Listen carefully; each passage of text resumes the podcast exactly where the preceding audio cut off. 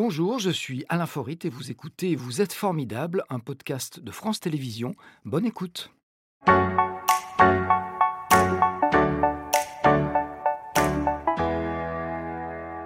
Bonjour Diane. Bonjour. Je vais vous installer. Merci. Alors Dupré-Latour, vous êtes euh, la cofondatrice des Petites Cantines, ces restaurants de quartier solidaires et participatifs créés pour pallier la solitude et l'isolement. Euh, huit ont déjà ouvert dans le pays en l'espace de six ans. Douze projets, une douzaine hein, sont en gestation, y compris à l'étranger. On le verra tout à l'heure. On va voir comment est née cette belle idée que vous avez partagée avec Étienne Touvenot. Mais avant, quelques mots sur votre parcours qui a débuté dans cette petite ville, regardez, vous allez la reconnaître, c'est Paris. Région parisienne, vous avez passé votre enfance euh, à Paris. Euh, vous y avez fait vos études, je crois, à la Sorbonne. Et quelque chose me dit que vous n'étiez pas vraiment destiné à lancer les petites cantines. C'est un a priori. En fait, au départ, moi, ce que j'adorais, c'était le journalisme. C'était le fait euh, qu'il y ait un média qui connecte plusieurs personnes entre elles et que ce média puisse aider les personnes à changer de regard. Et en fait, je m'aperçois qu'avec les petites cantines, euh, bah, j'ai changé de média. Maintenant, c'est le repas, mais c'est toujours la même finalité, changer de regard. Alors, en 2008, vous venez vivre euh, à Lyon.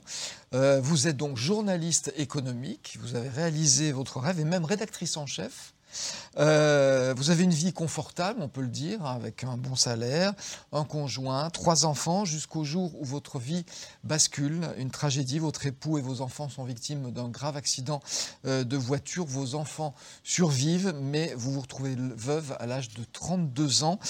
Euh, et alors là, vous laissez tomber votre travail qui vous apporte la sécurité. Pour quelle raison? J'avais un sentiment de vacuité j'avais l'impression d'être un peu comme, un cobaye qui euh, pédale dans sa cage et qu'il faudra toujours aller de plus en plus vite. Mais j'avais un sentiment de, manque de sens et j'avais l'impression de passer à côté de ma vie. Comme j'avais vu euh, avec mon conjoint que la vie était très courte, euh, quand il est mort, je me suis dit, mais en fait, il y a tant de choses sur lesquelles il s'est pris la tête, on s'est pris la tête, et en fait, c'était pas si important que ça. Et moi, est-ce que je vais passer à côté de l'essentiel ou pas? C'est maintenant, enfin, je me suis dit en fait que j'avais plus de risques à continuer à vivre comme je le faisais plutôt que de changer. plutôt que de me recentrer sur ce qui était vraiment important pour moi. Alors vous décidez de vous lancer dans cette formidable aventure, les petites cantines. Euh, l'idée est née, je crois, de la générosité et de la solidarité dont vous avez bénéficié après la disparition de votre époux. En fait, il y avait un contexte, un contexte porteur, un terreau favorable. C'était justement cet élan de solidarité qui s'est fait dans le quartier et dont j'ai bénéficié après cet accident. Mais il y a eu un élément déclencheur, une petite étincelle, c'est la rencontre avec Étienne Touvenot, parce que c'est lui qui a eu cette idée euh, qui a donné naissance ensuite euh, aux petites cantines. Euh, en fait, moi, au début, c'est dur en fait de, c'est dur de se retrouver avec, avec juste un sentiment de vacuité, mais pas savoir quoi en faire. Il y a un moment, il faut c'est pas tout de suite en fait qu'on se lance dans quelque chose qui va être porteur. Il y a un moment, il faut décider d'arrêter quelque chose, laisser un espace de vide, et c'est là que la rencontre est possible. Oui, parce que le vide fait peur. Il y a un moment donné où c'est vertigineux. Le vide fait peur, mais, mais c'est aussi le champ des possibles qui s'ouvre à nous, et c'est justement se rendre disponible pour la rencontre. Et quelque part, aux petites cantines, c'est ce qu'on propose aux gens, de sortir de chez eux et de se rendre disponible pour on ne sait pas quoi. Alors Étienne, lui, vient, euh, j'allais dire aussi d'un milieu confortable. Hein, il, est, euh, il travaille dans ce entreprise. Je ne sais pas s'il y travaille toujours. Dans oui, il est toujours. Un, grand euh, groupe, on peut le dire, c'est Seb. Je dans le groupe Seb. Voilà. Et donc, comment lui est venue cette idée? Lui, il avait plein d'idées, puisque c'est quelqu'un qui est, il est ingénieur dans le groupe Seb. C'est aussi un très grand créatif, quelqu'un qui a l'habitude de s'engager en dehors de son travail, et quelqu'un surtout qui est un passionné du lien social. Il y a plein de manières d'appréhender le lien social. Il, en, a, il avait plein d'idées, toute une liste comme ça. Et en fait, notre point commun, c'était qu'on avait envie de faire quelque chose ensemble, mais on ne savait pas quoi. Et mais, donc il a... mais tourner vers les autres aussi? En fait, on croit que c'est tourner vers les autres, mais c'est d'abord tourner vers soi. C'est en s'écoutant soi qu'on s'aperçoit de cette soif, de cette faim qui est de se décentrer de soi. Donc c'est un mouvement un peu paradoxal. Mais donc c'est en rentrant en nous-mêmes qu'on a eu envie d'aller vers les autres et qu'on a envie surtout que ce projet soit tout de suite collectif. Donc on a eu l'idée, mais on l'a pas gardé pour nous. On l'a mise, ben, on, voilà, on a tenu un stand, euh, une petite table avec euh, des tréteaux à la sortie du métro dans le quartier de Vèze à Lyon. Et là, très vite, les habitants sont venus et nous ont dit ah mais vous n'allez pas y arriver tout seul, on va vous aider, puis on pourrait faire ci, on pourrait faire ça, et le projet est devenu très collaboratif. Alors l'association est née en 2015 et la première petite cantine est née en, est née en 2016. C'est quoi exactement une petite cantine pour qu'on comprenne bien le principe? Une petite cantine, ça ressemble à une grande cuisine ouverte avec des grandes, des grandes tables, des chaises un peu dépareillées. Et les habitants peuvent venir prendre le repas, s'asseoir à table les uns avec les autres. Le repas en général est prêt à partir de midi. Ceux qui veulent, ils peuvent venir cuisiner avec nous le matin. On ne sait jamais très bien qui va venir cuisiner. On essaye qu'il y ait à peu près une dizaine de personnes. Il peut y avoir des personnes âgées, euh, des étudiants, euh, des travailleurs indépendants, euh, des personnes en recherche d'emploi, des demandeurs d'asile, des jeunes en décrochage. C'est pas que des gens en difficulté. En fait, c'est tout le monde. Et c'est vraiment marrant parce qu'en disant ça, on s'est retrouvé à mettre le bois sur un tabou qui est celle des, celui des solitudes invisibles. C'est-à-dire, c'est pas parce que vous n'êtes pas pris en charge par un acteur médico-social, donc mis dans la case fragile, qu'il n'y a pas en soi, euh, en fait, un sentiment de solitude profond, même si on est au milieu des autres. Et, on peut vivre très confortablement et se sentir seul. Tout à fait. Et même, on peut vivre entouré et avoir le sentiment qu'on est seul au monde. Et en fait, je trouve qu'on est pris en enclume entre deux choses. D'abord, ce tabou sur la solitude, où il y a un regard très négatif et presque honteux sur la solitude. On n'ose pas sortir seul parce que les autres, ils vont voir que je vais manger tout seul au restaurant et que le serveur, il va enlever le couvert qui est en face de moi et c'est vraiment la honte dans cette société hyper connectée. Euh, alors que c'est structurel, c'est pas du fait des gens, c'est structurel. Donc il y a la solitude, ce tabou, et puis il y a aussi une difficulté à appréhender le lien social. On parle de vivre ensemble à tout bout de champ, mais c'est dur de vivre ensemble. C'est dur d'aller vers les autres. C'est beaucoup plus facile d'aller vers des gens qui nous ressemblent. C'est beaucoup plus sécurisant, beaucoup plus confortable, mais c'est aussi beaucoup moins nourrissant. Donc c'est normal qu'on se sente aussi seul quand on a un lien social qui n'est pas si nourrissant. Ça demande un effort d'aller vers les autres. ça demande un vrai effort et ça, de, ça demande de surmonter déjà tous les algorithmes auxquels on est confronté, qui nous ramènent vers ce qui nous ressemble. ressemble. Mmh. Et puis ça nous demande de surmonter la peur de l'autre. Déjà, il faut avoir conscience qu'on a peur des autres. Et ensuite, il faut, il faut réussir à, à, aller vers la personne. Et pour ça, on a un ingrédient magique aux petites cantines, c'est la confiance. C'est ça qu'on essaye d'expérimenter ensemble, mais dans un cadre bienveillant et sécurisé. Alors il y a un autre ingrédient indispensable, c'est le maître de maison, qui peut être une maîtresse de maison. C'est la seule personne qui est salariée et qui est au centre de l'organisation. C'est quelqu'un d'indispensable. Mais difficile à trouver, du coup, non? En fait, c'était comme ça quand on a démarré le projet. Ça a changé? Bah, on s'est rendu compte que les petites cantines, c'était un peu comme un labo, un peu expérimental, et qu'on observait ce qui se passait, et que ça nous transformait notre regard à nous aussi. Et on s'est rendu compte que ce rôle de maître de maison d'un jour, plein d'habitants étaient capables de le tenir. Donc maintenant, je prends par exemple un exemple, la cantine de Veste dont je parlais depuis le démarrage. Euh, on va former des convives qui ont envie à ce rôle de maître de maison. ils vont le faire, alors ce sont des bénévoles, hein, ils vont recevoir une formation pour être eux-mêmes dans cette posture d'accueil, cette posture d'hospitalité avec les autres habitants. L'idée, c'est que ce ne soit pas le salarié, le responsable de cantine qui soit dans une relation de rencontre avec les autres, mais les habitants eux-mêmes qui soient dans des relations de, de lien entre eux. Donc oui, aujourd'hui, ce rôle de maître de maison, il s'est démocratisé, comme on peut dire. Donc il est ouvert à tous. Il est ouvert à tous ceux. Il faut des qualités quand même? Ou c'est vraiment à la portée de tous Il faut commencer par s'accueillir soi avant d'accueillir les autres. Et ça, ça se travaille. Et c'est jamais fini. Moi, je sais que j'ai jamais fini. Mais il y a quand même, vous l'avez dit, un salarié qui va être garant de l'ADN, c'est-à-dire de l'esprit du comme à la maison, pour que chacun puisse trouver sa place. Il faut, en fait, c'est comme quand vous jouez à un jeu de société. Il y a des règles du jeu. Il faut quelqu'un pour vous les présenter. Déjà, il faut que les règles soient simples. Il faut quelqu'un pour vous expliquer les règles et ensuite il faut quelqu'un pour les garantir. Et ça, c'est le rôle du salarié. Bon, il y a l'intendance euh, qui est relativement lourde, j'imagine, parce que voilà, c'est un lieu dans lequel les gens viennent manger quand ils le veulent.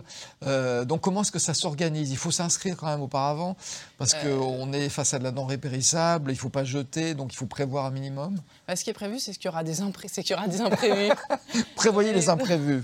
en fait, c'est bah, du fait de la rencontre. En fait, quand il y a une rencontre, il y a toujours une surprise. Mm. Et puis, c'est parce qu'on s'approvisionne auprès de producteurs locaux, donc ça va dépendre de ce qu'il a dans les champs. On va compléter auprès de quelques supermarchés, on va compléter auprès de, de, partenaires du quartier qui sont en général des magasins bio qui vont nous donner leurs invendus. Donc tous les fruits et légumes que nous, on va cuisiner dans la, dans la journée. Et donc on les voit arriver le matin et on se dit, bon, bah, qu'est-ce qu'on a dans le frigo, qu'est-ce qu'il y a dans les champs, qu'est-ce qu'il y a dans les invendus, et on va faire ensemble le menu. Alors le prix du repas, pour l'instant, il est estimé, on va dire, autour de 10, 10 euros, c'est à peu près ça. Oui, c'est ça. Mais chacun donne ce qu'il veut? En fait, euh, tout est à prix libre. L'adhésion, c'est une association, donc l'adhésion est obligatoire, elle est à prix libre. Et le repas, il est lui aussi à prix libre. Mais le prix libre, en fait, c'est, je pense, une stratégie tarifaire qu'on n'a pas fini d'explorer. Nous, on a l'habitude de la société de consommation qui donne un prix à tout et on, fait, on perd la valeur des choses. Donc déjà, il nous a fallu faire un gros travail pour réfléchir à c'est quoi les coûts qu'il y a derrière et bien les expliquer aux habitants. Et ensuite, comment piloter ça et quel modèle économique adapté pour une stratégie prix libre? Ça fait 5 ans, 6 ans qu'on travaille sur ce sujet et aujourd'hui, je vois un boulevard de, de recherche, c'est de la recherche économique qui s'ouvre à nous. Euh, hier, il y avait euh, pas de magasin en vrac euh, et pas de magasin coopératif. Euh, aujourd'hui, il y a des supermarchés en vrac en coopératif. Hier, il n'y avait pas de magasin à prix libre. Peut-être que demain, il y aura des supermarchés à prix libre. Voilà, on est dans un monde qui évolue. Qui sont celles et ceux qui viennent, qui viennent manger, qui participent donc? Il y a vraiment de tous les styles. Tous les profils. Et ça change, ça change tous les jours pour simplifier, mais c'est de la caricature et c'est une manière de faire rentrer les choses dans des cases. il y a à peu près un tiers des adhérents qui ont moins de 30 ans, un tiers qui a entre 30 et 50, et un tiers qui a plus de 50 ans. Mais c'est vraiment dans les grosses mailles parce que ça change tous les jours. Alors vous dites que les maîtres mots sont chaleur humaine, faire ensemble, rentrer euh, dans un cœur à cœur avec les gens et surtout la confiance. Vous l'avez dit tout à l'heure, ça c'est l'ingrédient essentiel. Bah oui, parce que c'est difficile d'aller vers des personnes qui sont différentes. Et aux petites cantines, il peut y avoir une approche de la différence, de la, de on appelle ça l'altérité, mmh. assez radicale, assez tranchante en fait. Des gens vraiment très différents. Des personnes qui viennent de l'étranger, des personnes qui ont eu un parcours de vie cabossé ou pas, qui le montrent ou pas. Et pour que ça se passe bien, il faut pouvoir en avoir un a priori de confiance. Euh, Étienne Touvenot aime bien dire, mais la confiance, c'est pas quelque chose qui se mérite. La confiance, c'est quelque chose qui se donne. On l'a tous en nous et on peut toujours choisir de la donner. Ça se pas, ça s'achète pas. Effectivement, ça se donne, c'est de la générosité. Vous avez rencontré des gens exceptionnels déjà euh, en, six ans. Nora, c'est qui Nora? Ah, Nora, Nora c'est une convive des petites cantines Vez, toujours la même petite cantine qu'on est en train de suivre, qui a fêté ses 50 ans aux petites cantines il y a quelques années. Mmh. Euh, et ben, moi, elle me touche par sa beauté. En fait, c'est vraiment euh, quelqu'un, pour le coup, qui a eu un parcours de vie cabossé et quelqu'un qui n'a pas de filtre. C'est-à-dire, quand elle vient prendre le café le matin, euh, bah, elle, dit, elle, dit tout ce qu'elle a sur le cœur. Elle dit comment elle se sent aussi physiquement, elle dit ce qu'elle pense de la météo, etc. Mais alors, quand elle voit quelqu'un rentrer dans la cantine, waouh, son, son visage s'éclaire et c'est l'accueil avec un grand A. Ça marche grâce à des gens comme ça, justement, qui ont de la générosité. À des gens comme Nora, à des gens comme vous, à des gens comme moi, euh, au fait que on ose sortir de chez soi et qu'on ose s'asseoir à la même table, prendre sa place au milieu des autres. Ça, personne ne pourra le faire à votre place. Il y a une notion quand même de, responsabilité, de décider à un moment de sortir de l'anonymat et de venir prendre sa place de convive. Alors aujourd'hui, je l'ai dit tout à l'heure, il y a huit petites cantines, il y en a trois à Lyon, bientôt une quatrième euh, oui. à Saint-Jean, c'est ça? Euh, Il y a euh, Vieux-Lyon qui est en pleine campagne de financement, euh, qui a trouvé son local du côté de Saint-Georges et qui cherche des soutiens financiers. Euh, il y a Villeurbanne aussi qui est sur les rangs. Il y a la Croix-Rousse qui est en recherche active d'un local. Et la prochaine petite cantine qui va, voir, qui va vraiment ouvrir ses portes, c'est à Grenoble. Ouverture prévue le 22 juin. la plateforme de financement, c'est Ulule, c'est ça? Oui, pour les petites cantines, cantines. vous tapez les petites cantines Vieux-Lyon, Ulule, et vous contribuez donc c'est à Lyon, mais aussi à Lille, à Strasbourg, à Annecy, puisqu'on reste dans la région, hein. Oulin également, Paris c'est un petit peu plus loin, et vous avez des projets dans cette ville, c'est à l'étranger. C'est quoi cette ville? Regardez notre photo Instagram. Ah, c'est Bruxelles. C'est Bruxelles. Bruxelles. Ça y est, vous commencez, vous avez réussi, réussi à séduire les en Belges? fait, Ce sont les Belges. Ce sont les Belges. Sont nous chercher La culture belge, c'est vraiment une culture euh, dans laquelle la, chaleur humaine et l'engagement citoyen sont très ancrés. Euh, et du coup, c'est assez naturellement qu'il y a deux ans, une équipe de porteurs euh, projet belge est venue frapper à la porte. On a pris le temps de se rencontrer parce qu'on s'est méfié un petit peu de la, langue qui a l'air d'être la même comme ça, mais en fait, il y a quand même des approches assez subtiles. Ça a été vraiment une, rencontre assez profonde. Et du coup, aujourd'hui, le projet euh, émerge à Bruxelles. On est en recherche de Belges de tous les âges qui ont envie de s'investir dans le projet et on est en recherche d'un local dans le quartier d'Ixelles ou autour. Bon, je ne sais pas si on pourra vous aider, mais on ne sait jamais si parmi nos téléspectateurs, certains connaissent la Belgique. Qui sait euh, Donc, vous êtes en train de vous, de vous élargir, de, de connaître une, une expansion. D'où notre question formidable tout de suite.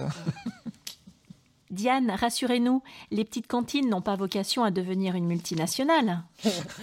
J'espère qu'on ne deviendra jamais une grosse grenouille avec le ventre qui éclate. Non, l'idée c'est de grandir et en fait c'est pour ça qu'on a choisi un modèle de développement qui n'est pas fondé sur la multinationale, qui est fondé sur le réseau d'associations autonomes. C'est-à-dire qu'à chaque fois que des habitants veulent monter une petite cantine, on leur donne toutes les clés, toutes les billes pour qu'ils puissent monter leur association sur leur territoire, parce qu'on est, euh, on est ceux, qui, ceux, qui, ceux qui habitent sur place et ceux qui savent en fait euh, voilà, toutes les subtilités pour adapter euh, le modèle localement. Et chaque cantine va avoir un petit peu sa couleur. Oui, il y a un esprit d'autonomie. Il y a une C'est pas un système de franchise. Non, en fait, on a plutôt voulu un modèle de communauté, de partage. On va partager ensemble nos bonnes pratiques, notre savoir-faire, et on a choisi ensemble une boussole commune qui fait qu'on avance tous dans la même direction et c'est ça qui permet de faire boule de neige. C'était Vous êtes formidable, un podcast de France Télévisions. S'il vous a plu, n'hésitez pas à vous abonner. Vous pouvez également retrouver les replays de l'émission en vidéo sur France.tv.